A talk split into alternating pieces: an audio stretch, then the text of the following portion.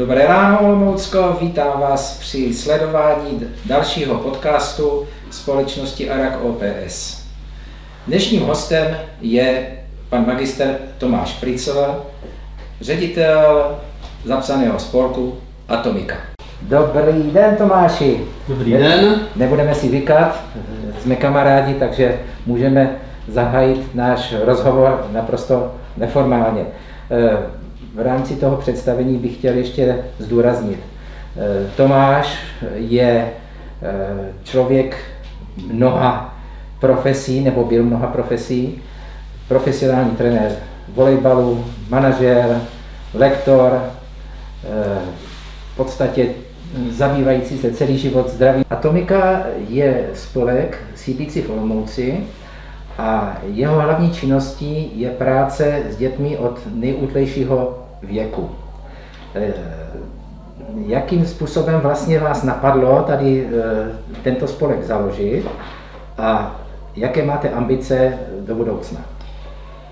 Já bych začal úplně asi od začátku, jak to vzniklo, protože já jsem člověk, který neustále musí něco organizovat. Ať už to jsou nějaký výlety, ať už to jsou vody, hory, kytarové večírky, neustále nějaký apaluchy s dětmi a tak dále. A na tady těchto akcích jsem se setkal nebo potkal s Michalem Kůžou a s Karlem Jitásem, což jsou také tělocvikáři, protože já mám vystudovanou matematiku tělocvik tady na fakultě tělesné kultury v Olomouci a máme podobně staré děti. No a my jsme děti, jak v podstatě rostou, tak jsme chtěli, aby něco dělali, aby navštěvovali nějaký druh sportu nebo nějakou přípravku. A nebyli jsme úplně spokojení s tím, co v podstatě jsme viděli, jakým způsobem náš pája tam prostě nechtěl chodit. No a minulý rok v únoru se vlastně tady ukončila činnost na balu přípravka Sokolík. Přebrali jsme to my, měli jsme 20 dětí a chtěli jsme to mít hlavně pro tatínky a pro děti od našich kamarádů, že tam budou chodit. No a nějakým způsobem se to rozkřiklo a já, jak jsem takový ten, že bych to prostě chtěl udělat ve větším, říkal jsem tak, když je tady tohle vhodný pro naše děti, proč by to nemohlo být vhodný pro ostatní, tak jsme o prázdninách na to sedli, udělali jsme koncept Sviští v pohybu, sehnali jsme trenéry a vlastně od září začala fungovat tady na Olomoucku šestranná pohybová přípravka Sviští v pohybu, která měla vlastně v tom prvním pololetí, co jsme dělali, tak nějakých 100 dětí. Koho napadly svišti?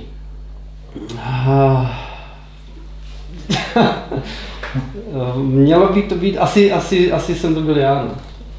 Tady ten název, asi jsem to byl já.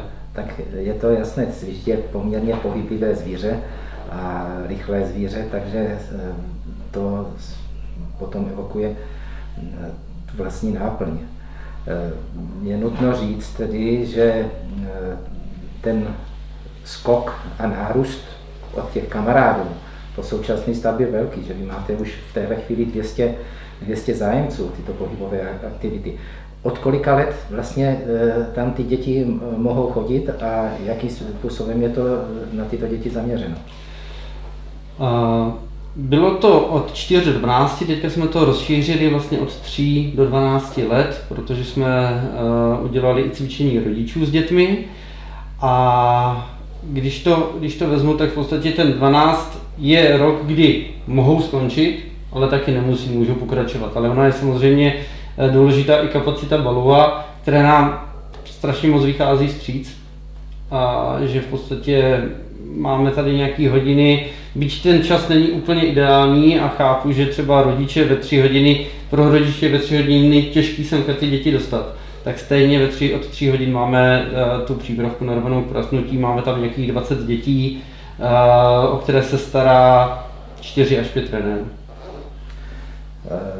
Já si myslím, že i pro ty rodiče je to jistá přípravka, jelikož oni mohou ty děti sledovat, jak z hlediska těch pohybových aktivit rostou, a může to být i pro ně takovým signálem, kam vlastně to dítě a do kterého sportu umístit. Je tam ta ambice? My právě ve spolupráci s Baluem a vlastně tady s Směřením, tak jsou nachystány pro děti 11 až 12 let somatomotorické testy, které by měly těm rodičům dát nějaký podnět k tomu, jak to dítě například bude velký, a ze strany trenérů doporučení, na který sport se to dané dítě hodí. Protože když vezmu, co tady to cvičení dokáže, co dokázalo udělat v Německu, tak například tam všichni brankáři fotbaloví mají 195 a 2 metry, nebo 2 metry. A nejhorší je, když prostě rodič řekne, ty budeš brankář, nebo v podstatě trenéři tady fotbaloví řeknou, ty budeš brankář, a to dítě naroste na nějakých 175 cm a prostě ta predispozice, ta predikce tam vidí. A je zde i taková, předpokládám vzhledem k tomu, že Balu je opravdu docela výjimečným centrem, taková další možnost třeba navázání spolupráce s olomouckými nebo dalšími sportovními odděly, které by mohly zde mít základnu? Jelikož v podstatě nefungujeme ještě ani rok, ale myslím si, že ten,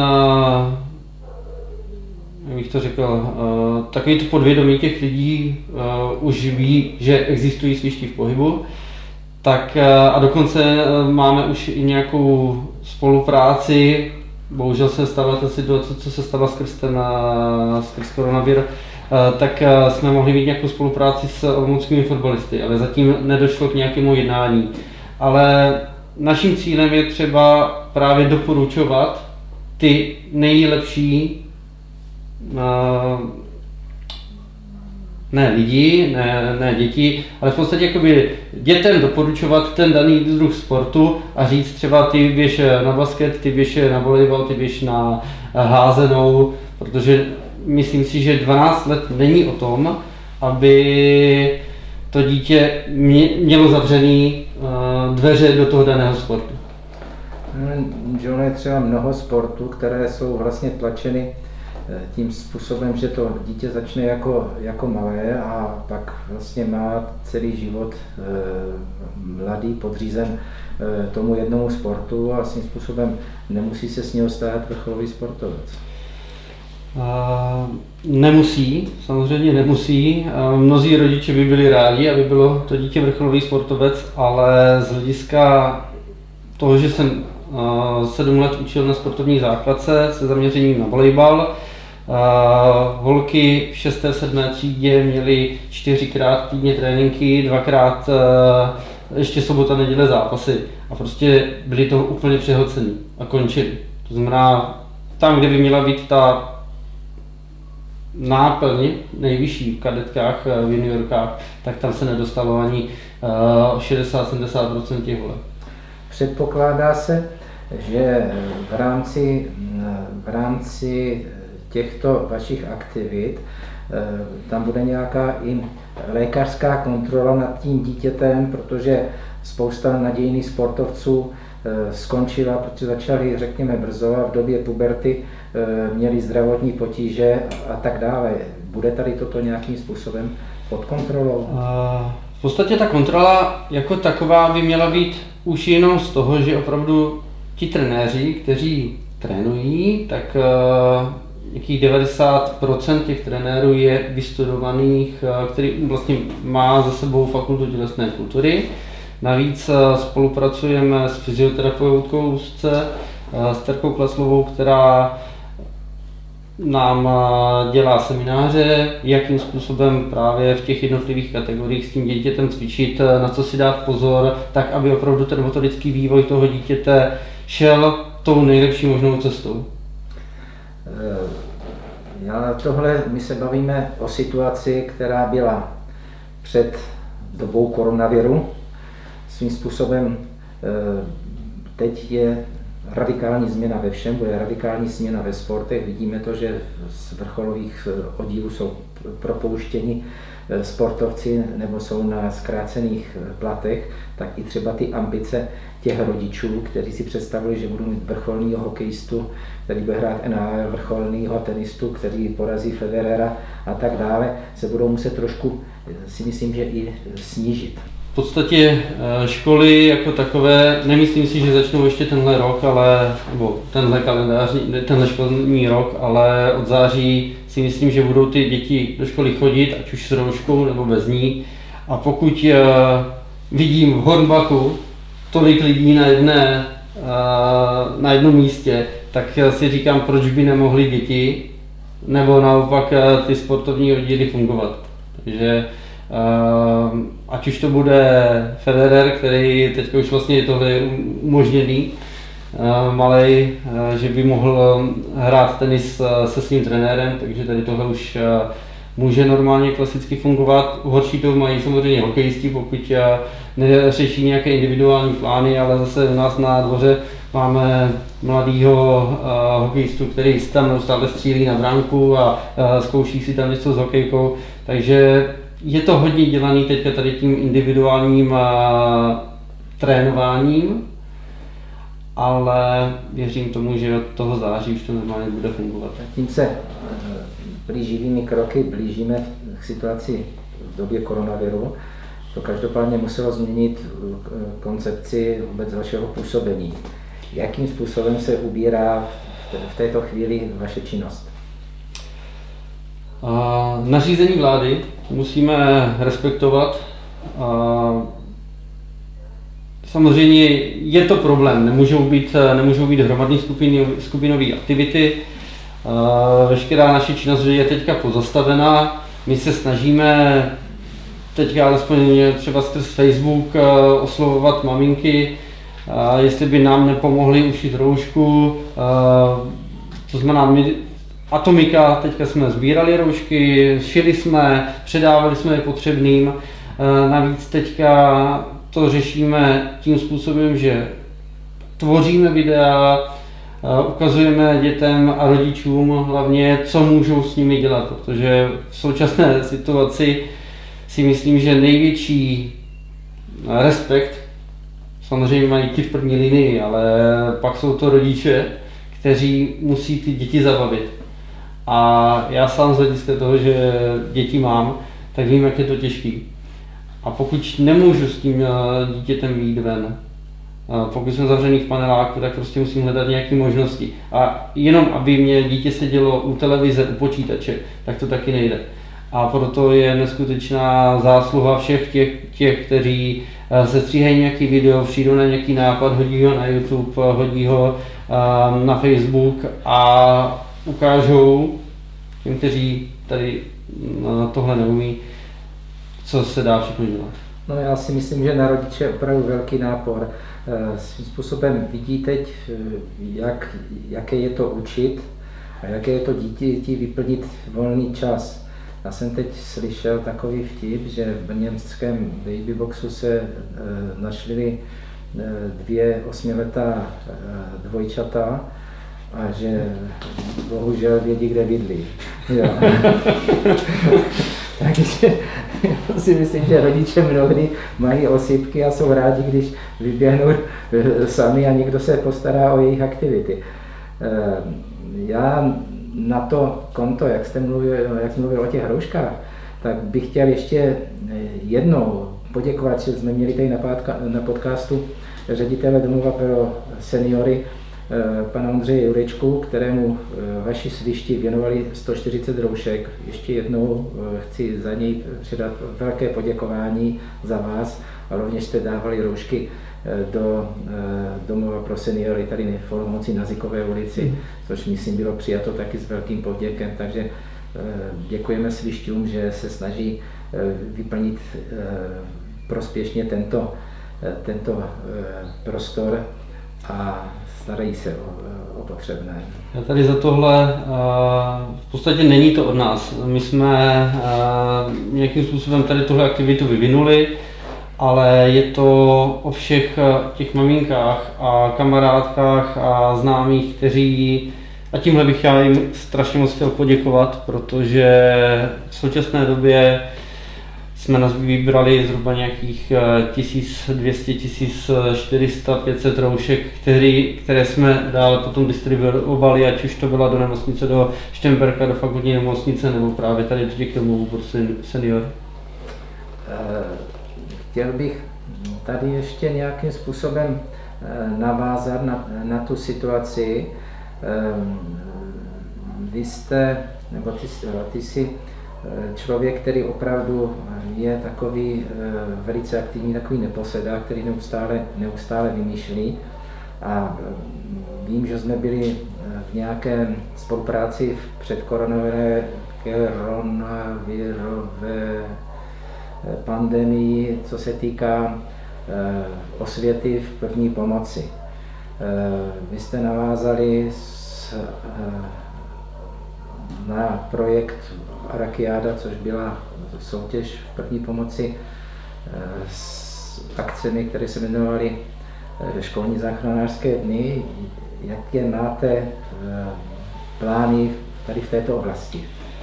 Tak vlastně záchranářské školní dny, toto kompletně přebral Míša Půža, který tuším nějakých 6-7 záchranářských školních dní už proběhlo do té doby, než vlastně byly zavřeny školy.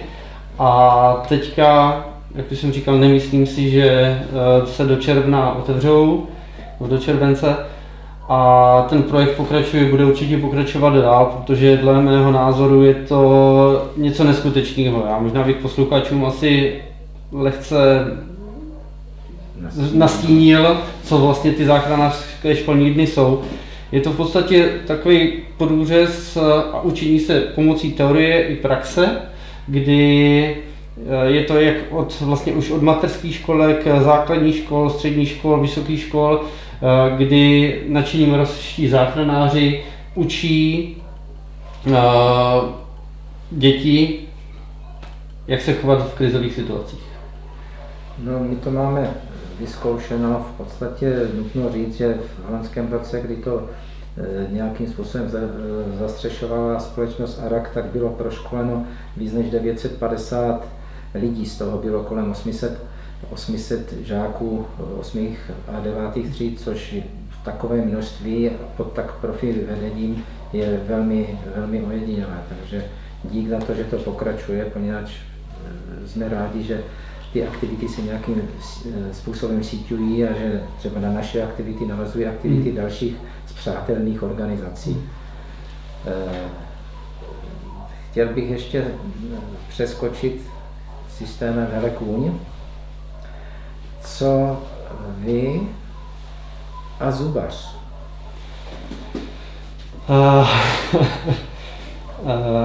Myslím, my jako rodina. My a rodina a Zubař. Já mám se Zubařem jen ty minulosti, ty nejhorší zkušenosti. Ale teďka jako rodina chodíme pravidelně na kontroly, 2krát ročně. Vlastně už od toho nejmenšího, co mám. Ale jako ta zubařská osvěta je strašně důležitá a já právě proto jsem rád, že se vůbec tady ty podcasty točí a vlastně je nějaká ta osvěta zubařská, například tady to Stopkazu, protože za mě to bylo takový, že jsem přišel do ordinace, přišla tam takhle malinká paní sestřička, vylezla si na skutky a řekla tak Tomášku, otevři pusku a vytrhneme tenhle zoubek a vytrhla mě zub. Přišel jsem po druhé, zase si vylezla na stoličku, otevři pusku a vytrhneme druhý zoubek. Vytrhla mi další zub, měl jsem tady po třetí a už jsem tam nešel. A od té doby mám se zubaře, se opravdu bojím zubů, zubařů. Aha. Takže... Když ten zub třeba měl jít ven, co ten zubař chudák má dělat? Já vím, ale prostě... Jako bylo to hrozný pro mě, jo? No, proto třeba my se snažíme v rámci tady těch stopkazů, aby ta osvěta měla ten smysl, aby ty rodiče chodili s těmi dětmi třeba včas aby s těmi dětmi chodili od 1 roku. A sami získali tolik informací, kolik v tom daném věku toho dítěte je třeba. Takže byl bych rád, aby třeba vy jste se jako rodina, vaši přátelé i na tyto stránky podívali a dávali tam svoje nápady, co nevíte. Protože my chceme lidem laicky vysvětlovat, ne nějak odborně, protože dlouhý odborný výklad ten člověk, laik, ztratí. Takže spolupracujte s námi i tady v té konverzaci a budeme strašně rádi. A možná, že ubude těch dětí, kteří se bojí toho zubaře, protože si začneme brzy, tak si vytvoříme populaci dětí, které těch problémů budou mít daleko méně. Jak spolupracujete s dětmi třeba při ústní hygieně? Jaký máte na to názor? Jak by se to mělo dělat podle vašeho názoru? Teď nějak neskresleného třeba nějakými mými pokyny. Tak, já vlastně od tebe jsem pokyn ještě žádný nedostal, takže opravdu to bude můj vlastní názor. Malej náš dostal kartáček s tou otočnou hlavou, nevím, jestli je dobrý nebo není, ale každopádně ho to baví. Využívá zubní mezizubní kartáčky, nebo takovou aspoň tu mezizubní niť a vlastně ráno a večer čištění zubů. Učil ho to někdo s tím kartáčkem elektrickým, protože obvykle já říkám, že instruktory a dentální hygienisty jsou prodavači v elektrovodech a jiných prodejnách, kde se to prodává, takže naprostý neprofesionálové. Neučil ho to nikdo, ale v podstatě to řešíme vždycky tak, že minutu si s ním čistí zuby on a pak další minutu mu to dočišťujeme my. V podstatě jako se spíš vždycky zaměřujeme kolem té dásna, na dásnu. Dobře, třeba dentální dítěte 5letého tuším, že? Jako 5letého ještě nejsou tím pravým ořechovým, co by to dítě mělo samo dělat, to je věc třeba rodiče, ale ještě jen v určitých místech. Každopádně by to vedení mělo být pod dohledem buď to dentální hygienistky nebo lékaře, takže to, zase teď to moje doporučení, třeba první je, pokud máte eminentní zájem, aby to dítě prosperovalo a mělo co nejméně problémů, tak třeba navštívit už tím starším tu dentální hygienistku, anebo jít s ním na tu dentální hygienu, aby on viděl vzor, že ten rodič se stará tím a tím způsobem a měl by se starat taky. Ale každopádně ta péče rodiče by měla být do chvíle, když to dítě neumí samo perfektně si čistit zuby, což je třeba pro vás dalších 5 let, že? Ten elektrický kartáček je to hračka, je to dobrá věc, že si člověk malý zvykne na nějakou ústní pravidelnost ústní hygieny. Ale mělo by to jít samozřejmě pod dohledem odborníků, protože mnozí prodavači podléhají reklamám, že 9 z 10 zubařů doporučuje takový či onaký kartáček a já, když tuto reklamu vidím, tak ji vidím, že je to zcela zavádějící záležitost. Co se týká stravy třeba, ty jako sportovec, velmi předpokládám, že máte nějaký režim, že výživová pyramida je u vás nějakým způsobem zachovávána. Výživová pyramida je zachovávána. Zase na druhou stranu neříkám, že prostě děcka si ten bonbon nedají. Snažíme se třeba jako teďka o Velikonocích, tak prostě čokolády mají, ale vždycky mají maximálně 1 denně a snaží se jim, jakoby, když už jí dávat, tak ji dávat třeba radši po obědě nebo na nějakou svačinu, ale večer už určitě ne. Ale hlavně zelenina, ovoce. Já si myslím, že zelenina, ovoce a vůbec posilování imunity od mládí je strašně důležitým aspektem. Vidíme to v době této, kdy lidé, kteří mají imunitu oslabenou, snázejí onemocní nebo snázejí podléhají těmto onemocněním, které jsou teď jako na celé planetě.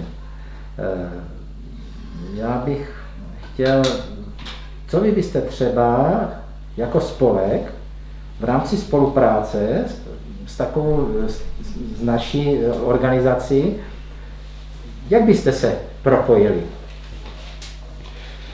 Tak minimálně by to mohlo být ta osvětová činnost v rámci toho, že vlastně ty rodiče by mohli vědět, ano, dobře, pojďme se podívat tady na tuhle stránku Stopkazům. Díky tomu, že jsme na valu, nevím, jestli přijímáš pacienty, ještě nebo nepřijímáš pacienty, tak že tady existuje pan doktor Korotvička, který jim může pomoct. No a pak samozřejmě si dovedu představit, když díval jsem se na to, že opravdu těch partnerů je tam hodně, tak na nějakým tom dní zdraví dovedu si představit to, že prostě my ty děti zabavíme, oni se dozví, co je všechno možné s těmi zuby dělat, nebo jak to má dělat. Rodiče budou rádi právě za to, že si můžou odpočnout. Já bych třeba přivítal taky, protože opravdu propojili jsme to partnerství, kdyby z vaší strany, teď je to taková moje prosba či tužba, jste vaše, když máte těch 200 klientů, upozornili na ty stránky, kde si mohou zase zasoutěžit jiným způsobem. Nikoliv na hřišti, ale můžou si zapojit hlavu, můžou zapojit svoji kreativitu a mohou se zúčastnit našich soutěží, které jsou vypsané na těch stránkách. Tak to je zase moje prosba třeba vůči tobě. Dále my budeme samozřejmě propagovat vás, váš spolek. Ty stránky k tomu nabízí, že se tam ten, kdo se na ně bude dívat, tak se proklikne. Tak myslím si, že jsme na nějakém počátku spolupráce, která se může vyvíjet různými směry, ale důležité je, že chceme všichni, kteří určitě se na to podílíme, takže máme nějakým způsobem zvyšovat povědomí o našich aktivitách společných.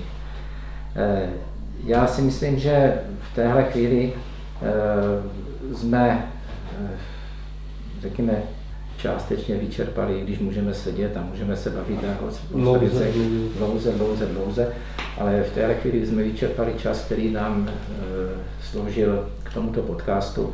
Já bych chtěl ti, Tomáši, poděkovat moc, že zvážil cestu k nám, že se s námi podělil o aktivity spolku Atomika, že jsi nám nastínil vlastně, co děláte v téhle situaci v době koronaviru a že jsi vlastně nám dovolil nahlédnout i do svého soukromí z toho pohledu zubařského. Děkuji moc za pozvání. Já posluchačům bych chtěl říct, aby tento podcast sledovali na stránkách www.stopkazu.cz.